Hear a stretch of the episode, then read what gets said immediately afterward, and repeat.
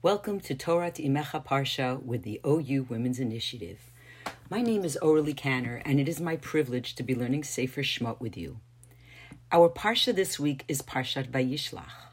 I would like to begin with a quick overview of the Parsha. Soon after banishing Bnei Yisrael from Mitzrayim, Paro chases after them to force their return. Bnei Yisrael find themselves trapped between Paro's armies and Yamsuf and the sea. God tells Moshe to raise his staff over the water. The sea splits to allow Bnei Israel to pass through, and then closes over the pursuing Egyptians. Moshe and Bnei Israel sing a song, the famous Shirat Hayam, of praise and gratitude to Hashem. Miriam takes the women aside and, with timbrels in hand, leads the women of Israel in song and dance. In the desert, the people fear that they might suffer thirst and hunger and repeatedly complained to Moshe and Aharon. Hashem miraculously sweetens the bitter waters of Mara, and later has Moshe bring forth water from a rock by striking it with his staff. Hashem causes man to raise down from the heavens before dawn each morning, and quails, slav, to appear in the camp each evening. Bnei Israel are instructed to gather a double portion of man on Friday, as none will descend on Shabbos, the divinely decreed day of rest. Some disobey and go to gather man on the seventh day, but find nothing. Aharon preserves a small quantity of man in a jar as a testimony for future generations. In Rephidim, the people are attacked by Amalek, who are defeated by Moshe while his arms are spread to the heavens in prayer. Yehoshua leads the battle on the ground with an army of Bnei Yisrael and defeat the Amalekim. Hashem commits to an eternal battle to eradicate the name and seed of Amalek.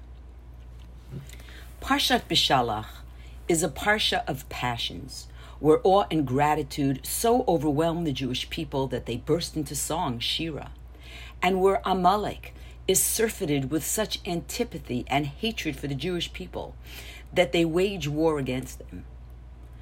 Amongst the many overwhelming emotions and passions that are stirred in this week's Parsha is the enormity of Paro's hatred and animosity toward the Jewish people.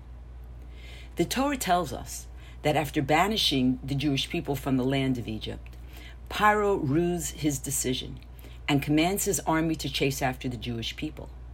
Frenzied and panicked, Paro embarks on his trek to lead the war effort, and so the Torah reports, Vaye'esor et Richbo. Rashi, explaining these words, almost incredibly asserts, Hu ba'atzmo, that Paro himself readied his chariot, despite his regal station. Far more logically, the Ibn Ezra disagrees and explains by Ye'esor et Richbo al yidei acherim, that Paro commanded his servants. As certainly the king of Egypt did not affix the wheels and harness the horses of his own chariot.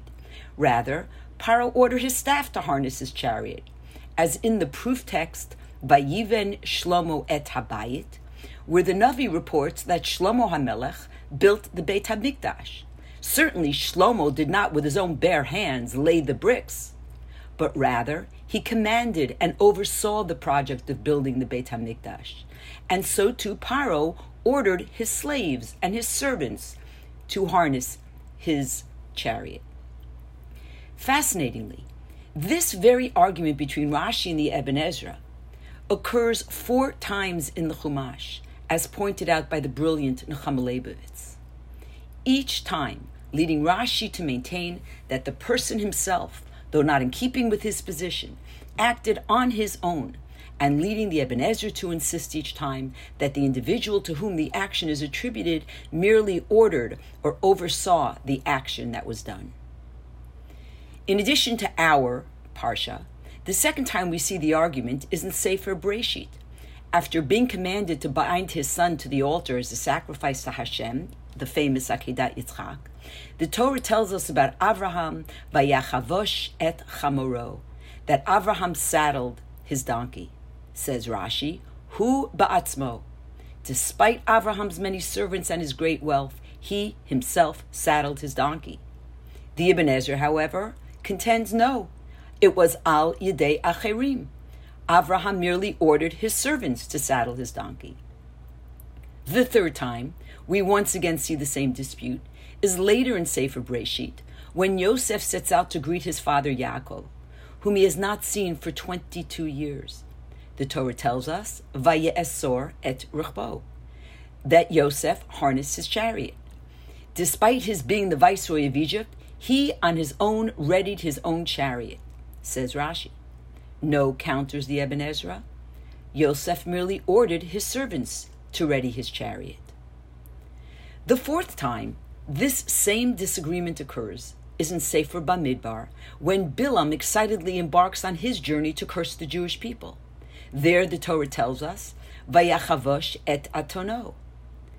Again, he saddled his donkey, leading Rashi to say that despite his position of nobility and wealth, he on his own saddled his own donkey.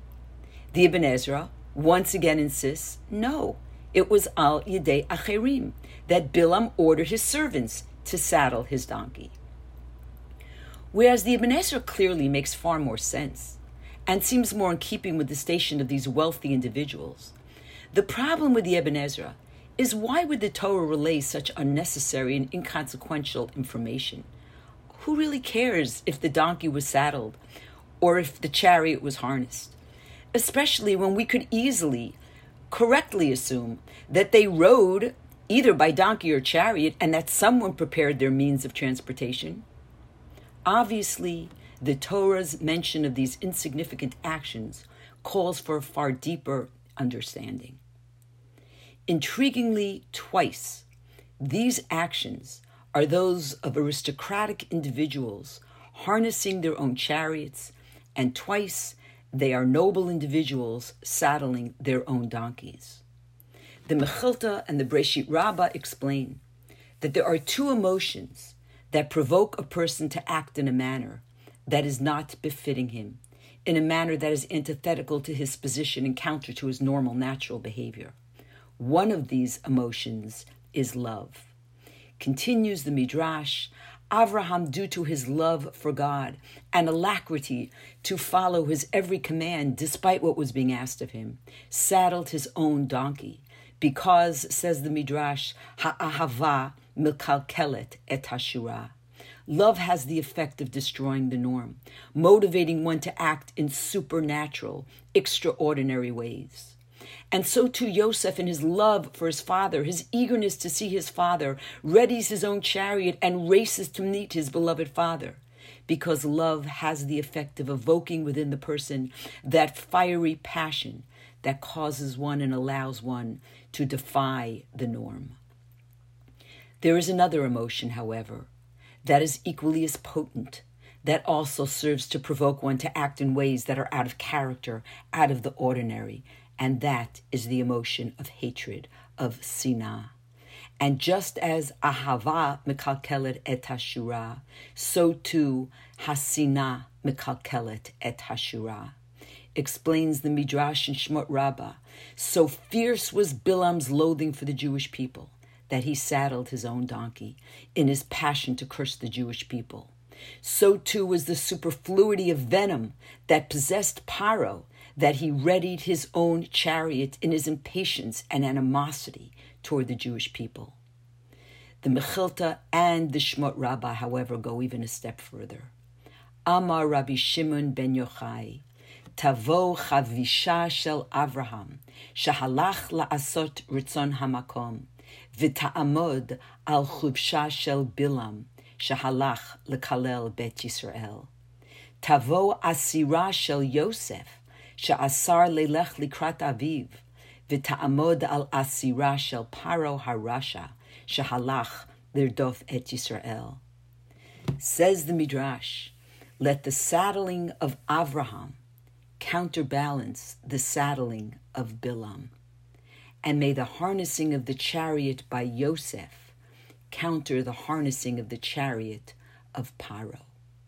The Midrash is extrapolating and underscoring a profound notion. The effects of a mitzvah, a good deed, performed out of love and passion for that which is good and noble, remains in this world long after the act is done and even after that individual is deceased.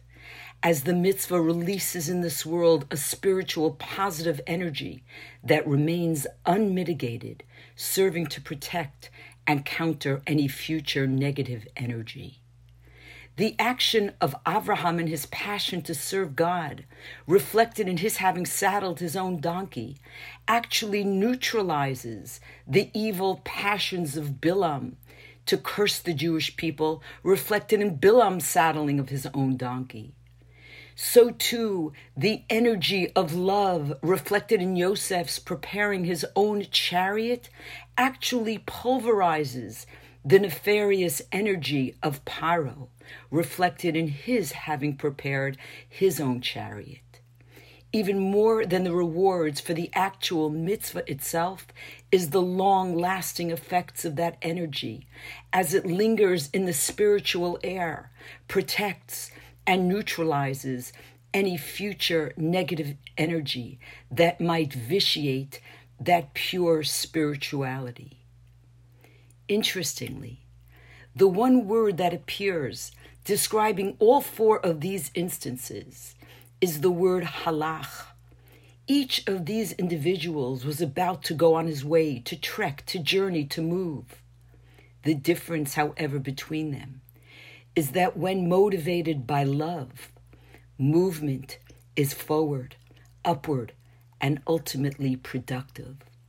But when a halicha, when a journey, when any movement is motivated by fierce hatred and antipathy, by resentment, the movement ultimately and always ends in failure. Thank you for joining me in the OU Women's Parsha Initiative. I look forward to learning with you again next week. And always ends in failure. Thank you for joining me in the OU Women's Parsha Initiative. I look forward to learning with you again next week.